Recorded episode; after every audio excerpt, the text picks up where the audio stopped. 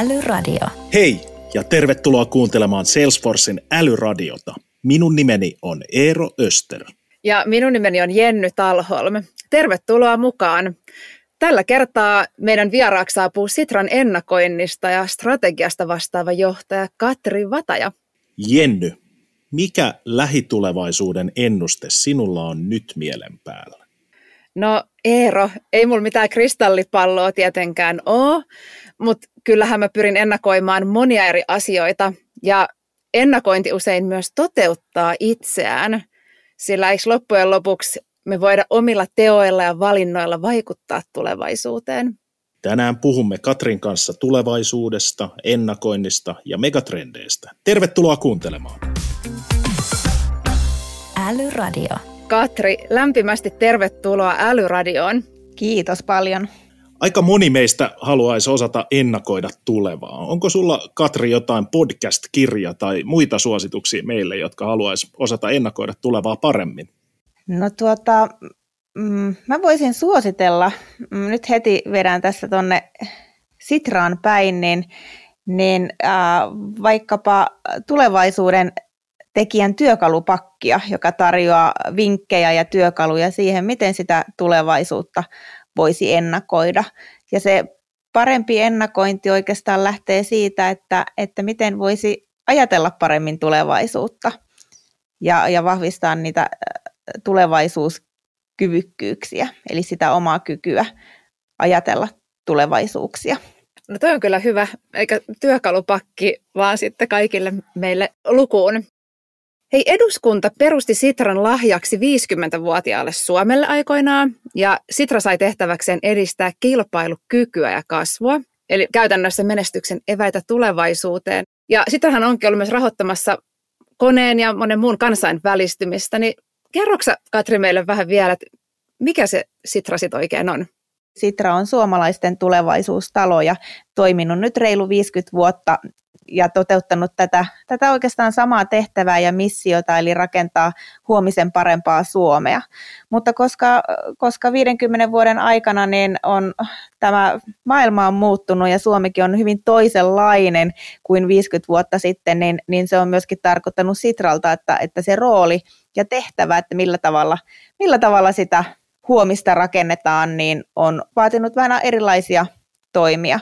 Eli mainitsitkin, että Sitra on ollut pääomasijoittajana ja, ja rahoittajana jo pitkään ja lähtenyt sieltä tutkimuskehittämistyön rahoittajasta ja sitten on tullut pääomasijoitukseen ja nyt oikeastaan 2000-luvun alusta alkaen ollut yhteiskunnallisen muutoksen tekijänä, yhteiskunnallisena muutosagenttina.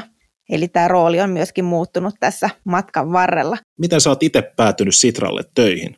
No mä päädyin Sitraan uh, tuossa 2014 vuoden loppupuolella ja, ja olin silloin si- siinä tilanteessa, että olin vanhempainvapaalla ja ollut aika pitkään, pitkään tuolla edellisessä organisaatiossa tehnyt uh, strategiatyötä, tutkimuskehitystyötä ja oli, oli siinä kohtaa halusin myös katsella, että mitä, mitä muita kiinnostavia organisaatioita voisi olla ja ja oikeastaan tutustuin Sitraan ihan sillä tavalla, että aloin kiinnittää huomiota mediassa siihen, että, että täältä pompsahtelee tällainen Sitra ja aika kiinnostavissa yhteyksissä ja tekee, tekee kiinnostavia ja asioita ja asioita, jotka, joita itse koin niin kuin tärkeäksi. Niin, niin sitten tuli Sitralle ihan avoin hakemus strategia toimintoon ja sitä hain, eli ihan avoimen rekrytoinnin kautta ja siinä kohtaa en kyllä tuntenut yhtään sitralaista, enkä ollut ollut missään Sitran kanssa itse tekemisissä. No millainen se työpaikka sitten Sitra on ollut näiden kuuden vuoden kokemuksella? No mulle se on ollut kyllä aivan, aivan tota, unelmatyöpaikka. Eli mä olen niin kuin taustaltani yhteiskuntatieteilijä ja, ja kiinnostunut niin kuin laajasti yhteiskunnallisesta asioista ja, ja yhteiskunnallisesta vaikuttamisesta ja oikeastaan tosiaan sen paremman, paremman maailman tekemisestä ja, ja Sitra tarjoaa siihen niin kuin otollisen ympäristön ja, ja paljon, paljon kiinnostavia aiheita, ja joiden parissa työskentelee ihmisiä, jotka on niin kuin erittäin asiantuntijoita, huippuasiantuntijoita ja suhtautuu työhönsä niin kuin intohimoisesti ja innostuneesti. Eli hirveän inspiroiva ympäristö kyllä. Ja aloin tässä heti miettimään, että älyradion linjoilla saattaisi olla ehkä sellaisia ihmisiä, ketkä haluaisi tehdä ennakoinnista ja tulevaisuuden, tota, tulevaisuuden parissa heidän työnsä, niin mitä kannattaisi ehkä opiskella tai millaiset taustat olisi hyvä olla, että voisi tulla vaikkapa Sitralle töihin? Meillä Sitrassa on, on ihmisiä hyvin monenlaisella taustalla ja, ja se on kyllä ä, iso rikkaus ja oikeastaan ä, edellytyskin siihen, että me saadaan, saadaan meidän asioita ä, toteutettua, että me tarvitaan, tarvitaan monenlaista ä, substanssiosaamista, monenlaista koulutustaustaa ja kokemusta, mutta sitten ihan sellaista muutoksen teon kyvykkyyttä ja, ja menetelmällistä osaamista myöskin. Ja tuota, kysymys oli että ennakoinnista ja tulevaisuustyöstä, jos haluaa saada ammatin, niin ei siihenkään yhtä, oike, yhtä reittiä ole, vaan ihmiset voi tulla hyvinkin erilaisilla, erilaisilla polkuja pitkin siihen. Mutta jos jotain, jotain, mikä auttaa tutustumaan siihen, mitä on ennakointi, tulevaisuusajattelu, niin tulevaisuuden tutkimus on on sellainen, joka tarjoaa sitten niitä välineitä, että vaikka me ei Sitrassa suoraan tehdä tulevaisuuden tutkimusta, niin me paljon hyödynnetään niitä, sitä ajattelua ja, ja menetelmiä ja lähestymistapoja ja ihan tietoakin siihen, että on ymmärrys siitä, että miten tulevaisuudesta ylipäätänsä ajatellaan ja miten sitä voi lähestyä. Älyradio. Moni yritys käyttää Sitran megatrendejä osana omaa strategiatyötään, ja edellisen kerranhan tämä iso julkaisu tehtiin vuodelle 2020. Katri, sä olit mukana tekemässä tätä raporttia, ja tämä iso ennakointityö tehtiin just ennen pandemiaa, niin miten pandemia on vaikuttanut näihin ennusteisiin?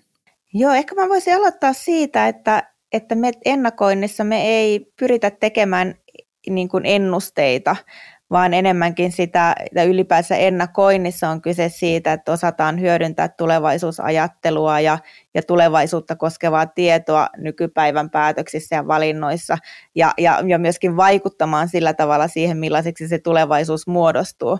Eli ennakoinnin piirissä puhutaan siitä, että ei ole, ei ole yhtä tulevaisuutta, jota e-, ennustettaisiin. Ja tulevaisuutta ei ole vielä olemassa, mutta meillä on paljon ja useita eri, erilaisia mahdollisia tulevaisuuksia. Eli siinä mielessä me ei niin kuin, meidän megatrendeissäkään ennusteta siitä, vaan tunnistetaan tämmöisiä laajoja kehityskulkuja, jotka todennäköisesti tulee vaikuttamaan meidän elämään tulevina vuosina ja vuosikymmeninä, ja niistä me voidaan nähdä jo merkkejä tänäkin päivänä. Eli tuossa meidän pandemia ei ollut vielä oikeastaan tullut meidän tässä niin kuin megatrendiselvityksessä niinkään esille, mutta, mutta eihän, ei se niin kuin tulevaisuutta tekeville, tulevaisuudelta ennakoille siinä mielessä niin kuin yllätys ole, vaan ennako, ennako, tai pandemiahan on ollut kyllä asiantuntijoiden riskikartoituksissa yhtenä tällaisena niin villinä korttina jo niin pitkään mukana. Mutta se on, se on nimenomaan, se pandemia ei ole niin kuin megatrendi, vaan se on niin kuin villikortti tai tällainen musta joutsen äh, siinä mielessä, että tiedetään, että, että sen mahdollisuus on olemassa ja, ja se on tunnistettu, tiedetty, että on tiettyjä kehityskulkuja, jotka, jotka voi edesauttaa sitä, että, että se pandemiat yleistyy tiedettiin, että, että pandemioita on, on, tai tämmöisiä viruksia on esiintynyt jos, muualla maailmassa jo niin kuin jossain muodossaan. Et se oli enemmänkin kysymys sit siitä, että, että milloin, milloin se semmoinen tulee, missä, millaisena se tulee, mikä on se niin kuin, ää, tar- tartuttavuus tai vaarallisuus ja, ja miten siihen pystytään niin kuin reagoimaan, missä nopeudella ja miten se leviää. Eli tota, se ei sinänsä, jos palaan tuohon kysymykseen, että, että se ei, se ei niin kuin vaikuttanut niin kuin megatrendeihin, mutta, mutta sitten me ollaan hyödynnetty megatrendejä siinä tulkinnassa, että minkälaisia vaikutuksia tällä pandemialla voi olla pitkällä aikajänteellä. Eli tarkoittaako se sitä, että pandemia, kun sanoit, että ei, va- ei ole vaikutusta näihin trendeihin, niin se ei siis vaikka kiihdyttänyt sitä muutosta tai trendin kehitystä tai hidastanut, että ei ollut niin minkäännäköistä vaikutusta.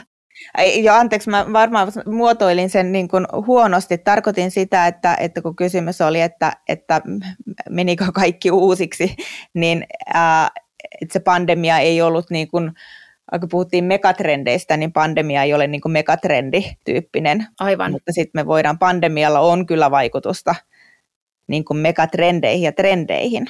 Millaista vaikutusta te olette nähnyt? No, jos me ajatellaan näitä megatrendejä, niin äh, ekologinen jälleenrakennus, jolla on kiire, on aivan kaikkien keskiössä, niin, niin pandemia on nostanut monia asioita niin kuin esiin siihen liittyen ja voi vaikuttaa siihen, miten, miten, se, miten siihen jatkossa suhtaudutaan esimerkiksi luontosuhteeseen, mikä on ollut siellä pandemian juurisyyssä ja ytimessä, mutta vaikuttaa niin kuin pitkällä aikajänteellä myöskin siihen, että me, miten me pystytään taklaamaan vaikka luonnon, luonnon monimuotoisuutta, luontokatoa, luonnonvarojen ylikulutusta ja ilmastonmuutosta. Nyt näillä on niin kuin yhteyksiä siihen, siihen, miten me pystytään pandemian niin kuin seurannaisvaikutukset, se, että nyt elvytetään, elvytysrahaa suunnataan, niin, niin jos, jos pystytään suuntaamaan, niin kuin toiveena on, niin sitä sellaisiin ratkaisuihin, joilla pystytään myös vastaamaan näihin ekologisen kestävyyskriisin haasteisiin, niin me voidaan vaikuttaa tähän niin kuin megatrendin kulkuun. Sitten otetaan vaikka teknologia, joka on iso teknologian kehitys, iso megatrendi, niin, niin sehän on, pandemia on, on, on kyllä kiihdyttänyt sitä niin kuin monella tapaa, ja se on sellainen, mikä näkyy, näkyy hyvin ihmisten niin kuin ihan arjen tasolla, vaikka digitalisaation nyt kehitys ja se, että megatrendeissä 2020, niin äh, sanotaan, että teknologia sulautuu kaikkeen, niin, niin se on kyllä vuoden aikana sulautunut ihan uusiinkin alueisiin, mitä ei aiemmin ehkä niin laajasti arjen tasollakaan näkynyt. Ja toisaalta mihinkä nyt pandemia ei sitten olisi vaikuttanut, että kyllähän siinä on niin laajat vaikutukset. Tuosta mitä puhuit vaikka tuosta ympäristöstä, niin ihan tälleen yksilönäkin huomaa, että kyllähän ihmisten arvostus esimerkiksi luontoa kohtaan ja siihen vapauteen liikkua ympäristössään ja luonnossa, niin tota, se on selkeästi korostunut ja varmaan sitä kautta myös kiinnostus niin kuin, äm, ympäristötekoihin. Hmm. Toivottavasti, joo, toivottavasti on näin, että, että kyllähän se näkö, että ihmisten käyttäytymisessä on ollut niin kuin pakostakin on pitänyt hakea uudenlaisia tapoja viettää vapaa-aikaa ja on hakeuduttu luonnon, ää, luonnonläheisyyteen, kun on ollut muita rajoituksia, että ei ole voinutkaan, mutta toivottavasti se myöskin herättää sellaista niin kuin vähän syvempääkin pohdintaa siitä luontosuhteesta, ei niinkään, että luonto on, luonto on niin kuin resurssina tai vaikka paikka vaan, missä luontoa niin kuin hyödynnetään, äh, vaan enemmänkin just siihen niin kuin vähän viittasinkin tuohon niin pandemiankin juurisyihin ja siihen, että miten me arvostetaan ja kohdellaan luontoa ja ympäristöä. Hmm, ei pidetä itsestään selvänä sitäkään asiaa. Juuri niin. Ja mikäli, jos mä ymmärsin oikein, niin tavallaan tätä pandemian tuomaa muutosta pystyy jossain määrin niin kuin hyödyntämään näiden megatrendien ohjaamiseen suun, suotuisaan suuntaan, niin kuin just nimenomaan tämä ekologinen jälleenrakentaminen. Joo, näinkin, näinkin voi ajatella se, että, että tämä on kuitenkin niin kuin ihan merkittävä tämmöinen murroskohta ja tämmöinen, mikä pistää, on pistänyt niin kuin monet asiat aivan uusiksi, pysäyttänyt jotain ja vaatinut ihan ajattelemaankin asioita toisella tapaa. Ja ylipäätänsä se, että vaikka se pandemia on ollut tuolla asiantuntijoiden niin, niin näihin viruksiin ja tauteihin keskittyvien asiantuntijoiden niin kuin, ä, tiedossa niin kuin pitkään ja, ja ihan laajemminkin sitten, kun puhutaan tämmöistä maailman, maailman riskiarvioinneista ja ihan globaalilla tasolla, niin siellä on pandemion kaltaiset asiat niin kuin noussut, mutta ei se kuitenkaan siellä niin kuin jo, ihmisten jokapäiväisessä elämässä, niin se on ollut hyvin kaukainen ja hyvinkin yllättävä asia. Eli, eli se on myöskin niin kuin saanut ihmiset varmaan myöskin ajattelemaan, että, että voi tapahtua myöskin tällaisia yllättäviä asioita, ja, jotka voi pistää niin kuin maailman ihan uuteen uskoon hyvinkin nopeasti. Älyradio.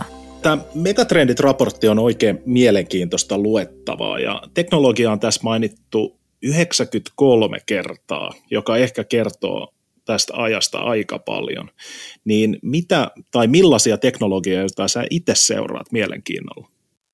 Mä oon ehkä itse siis henkilökohtaisesti kiinnostunut sellaisista teknologioista, jotka, jotka voi, voi ajatella, että ne on sellaisia, jotka liittyy kyllä vahvasti näihin muihinkin megatrendeihin. Ja sellaisia teknologioita, jotka, jotka niin kuin auttaa ratkaisemaan isoja kysymyksiä. Ja on niin kuin esimerkkinä nyt vaikka ekologiseen jälleenrakentamiseen, minkälaisilla teknologioilla voidaan niin kuin edesauttaa sitä, että edetään, eletään niin kuin kestävämmin.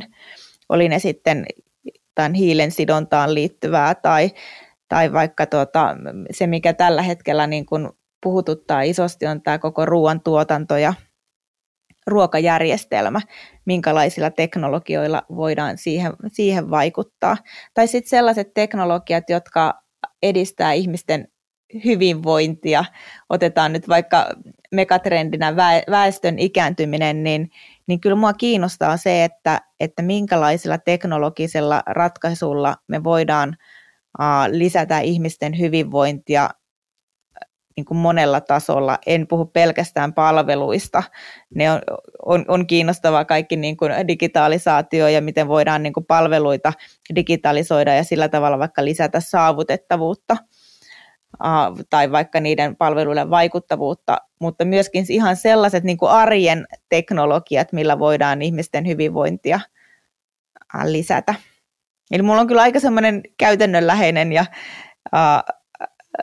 että mä en niinkään kiinnosta ehkä itse, itse kurkata sinne konepellin alle, että mitä siellä teknologioissa on, vaan mitä niillä voidaan saada aikaiseksi. Tämähän on niin kuin tosi mielenkiintoinen aihe ja heti tuosta tuli mieleen viime viime vuonna äh, tehtiin yhteistyötä tämmöisen tahon kuin Crisis Management Institutein kanssa, CMIin kanssa, ja he puhuu tällaisesta peace eli rauhan teknologiasta. Ja sekin taitaa olla aika tämmöinen iso trendi, että miten, miten teknologia voidaan niin kuin, hyödyntää esimerkiksi niin konfliktin ratkaisuissa. Että, niin kuin, teknologialla on valtavia mahdollisuuksia moninaisesti niin kuin viedä asioita eteenpäin niin yksilötasolla kuin sitten vaikkapa maailman rauhankin ratkaisemiseksi. Juuri näin, ja, ja se onkin niin kiinnostavaa, että, että miten sitä teknologiaa käytetään. Että samaa teknologiaahan voi käyttää niin kuin hyvän tai, tai pahaan, ja, ja millä niin kuin, miten sitä teknologian potentiaalia voidaan hyödyntää niin kuin ihan uusillakin alueilla. Ja, ja sillä tavalla ihan niin kuin löytää uudenlaisia ää, te- tekemisen tapoja tai vuorovaikutuksen tapoja, mitä se voi niin kuin, tulla ihan uusille alueille, niin kuin vaikka tämä rauhan, rauhan teknologia tai miten, miten tämä voisi nyt suomentaakaan. Älyradion kuuntelijoissa on paljon liikkeenjohtoa, niin millaisia ennakointivinkkejä sä antaisit heille tai mihin kannattaa kiinnittää huomiota tai minkälaisia heikkoja signaaleja, mitä, mihin pitäisi tuntosarvet olla höröllä niin sanotusti? No mä suosittelisin, että tuntosarvet kannattaa olla aina höröllä ja varsinkin näissä heikoissa signaaleissa niin, äh, niin oppia tunnistamaan niitä asioita, jotka, joilla voi olla myöskin vaikutuksia siihen omaan toimintaan ja toimintaympäristöön. Eli ne, niitähän voi niitä voi löytää ihan joka puolella, että ihan vaan siitä niin kuin, tota, ehkä myöskin laajentamalla sitä, sitä toimintaympäristön seurantaa ja sitä, millaisia muutoksia toimintaympäristössä tapahtuu ja minkälaisia yhteisvaikutuksia niillä mahdollisesti on. Ne voi yleensä löytyä myöskin sellaisesta, ei niinkään suoraan välttämättä siinä ihan siinä omasta toimialasta, vaan nehän voi tulla sieltä vähän niin kuin jostain vähän kauempaa ja muualta. Että helposti katsotaan vaikka pelkästään omaa sektoria tai, tai sitten vain jotain yhtä megatrendiä, mutta ne kiinnostavat ja isommat asiat voi tulla siitä, miten nämä asiat sitten yhteen, yhteen kietoutuu ja niillä voikin olla sitten yllättäviä vaikutuksia. Ja, ja tuota, oikeastaan vinkkinä myöskin se, että pääsee, pääsee niin kuin siihen tulevaisuusajatteluun niin kuin sisään ja, miettiä sitä, että mit, mit, minkälaisia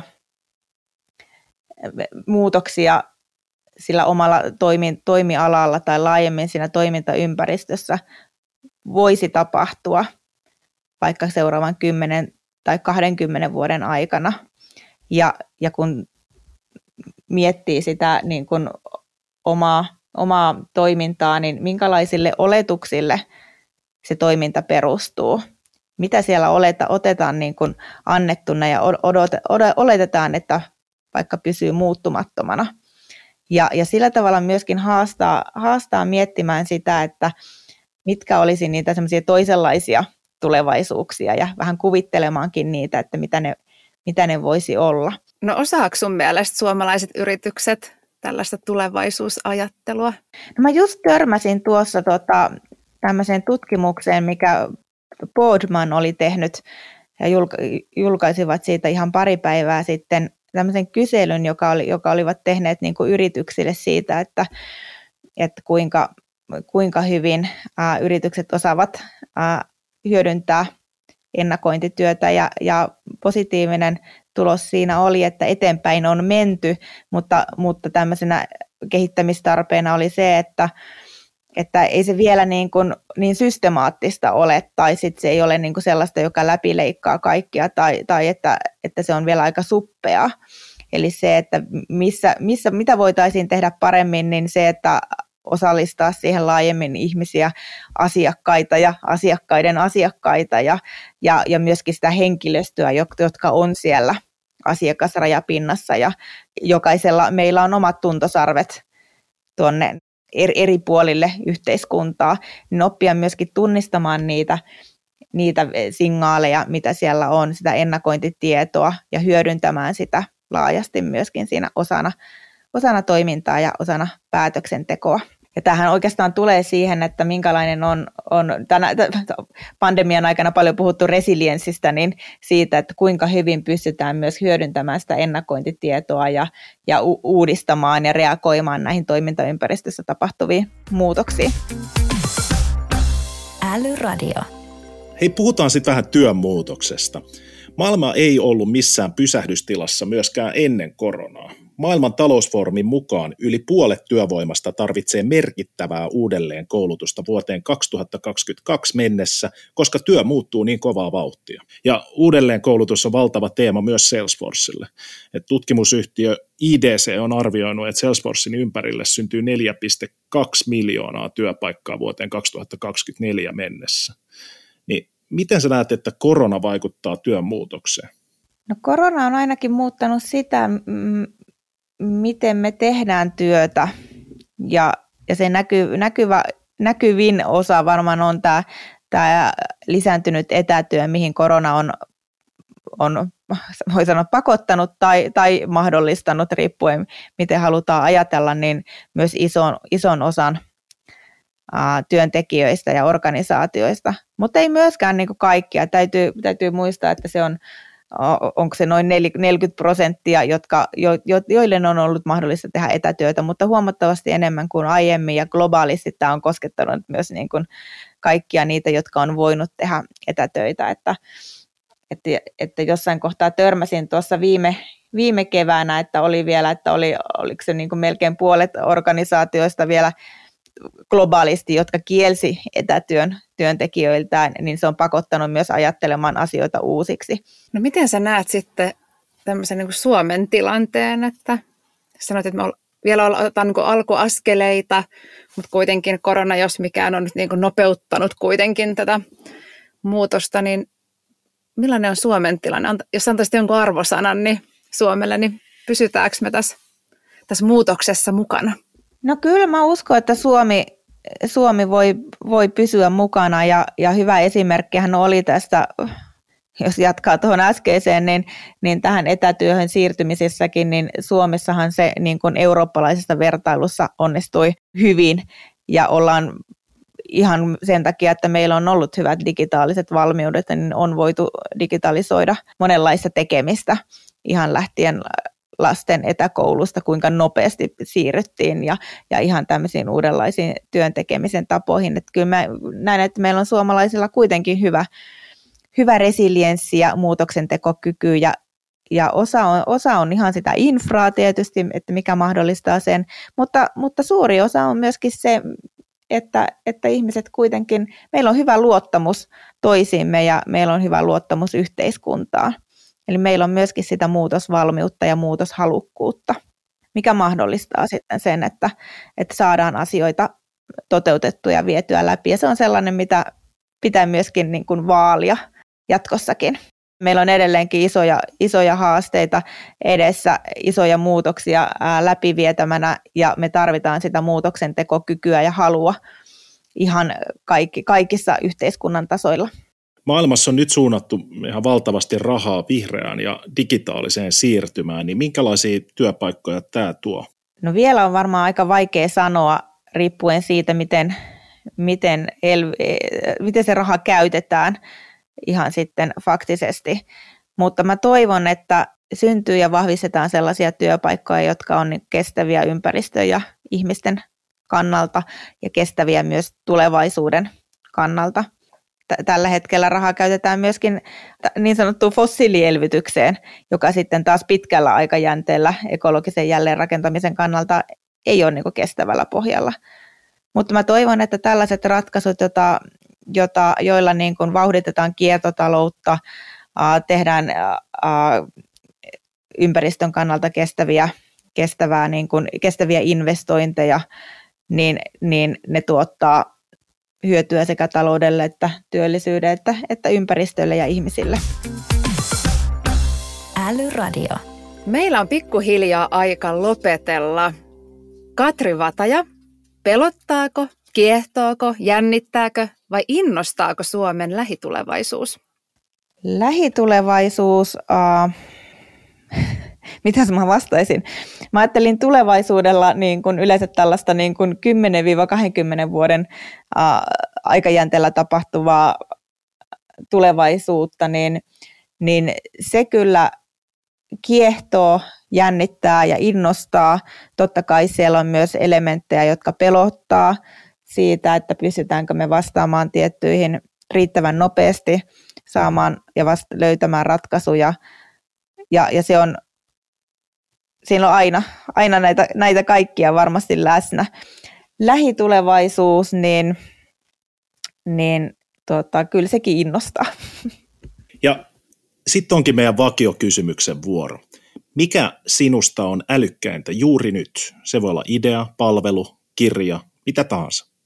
Mä ajattelisin, että, että älykkäintä on, on juuri nyt käyttää, käyttää sitä parasta tutkimustietoa ja, ja teknologiaakin siihen, miten me pystytään ratkaisemaan isoja, isoja mullistavia ää, haasteita tai löytää sellaisia ratkaisuja, jotka, jotka, jotka voi jopa onnistuessaan mullistaa isoja järjestelmiä. Ja yksi esimerkki, mikä tuli mieleen, on tämä tosiaan ruokajärjestelmä ja, ja, ja tässä tämä, niin kuin mitä, miten me voidaan tuottaa ruokaa uudella tavalla ja tästä esimerkkinä vaikka mitä, mitä tällä hetkellä Solar Foods tekee, ilmasta proteiinia – siis ilmasta otettua, ei ilmaista, vaan ilmasta tehtyä proteiinia, niin kyllä se niin kuin kuulostaa niin kuin valtavan älykkäältä juuri nyt. Iso kiitos haastattelusta. Kiitos.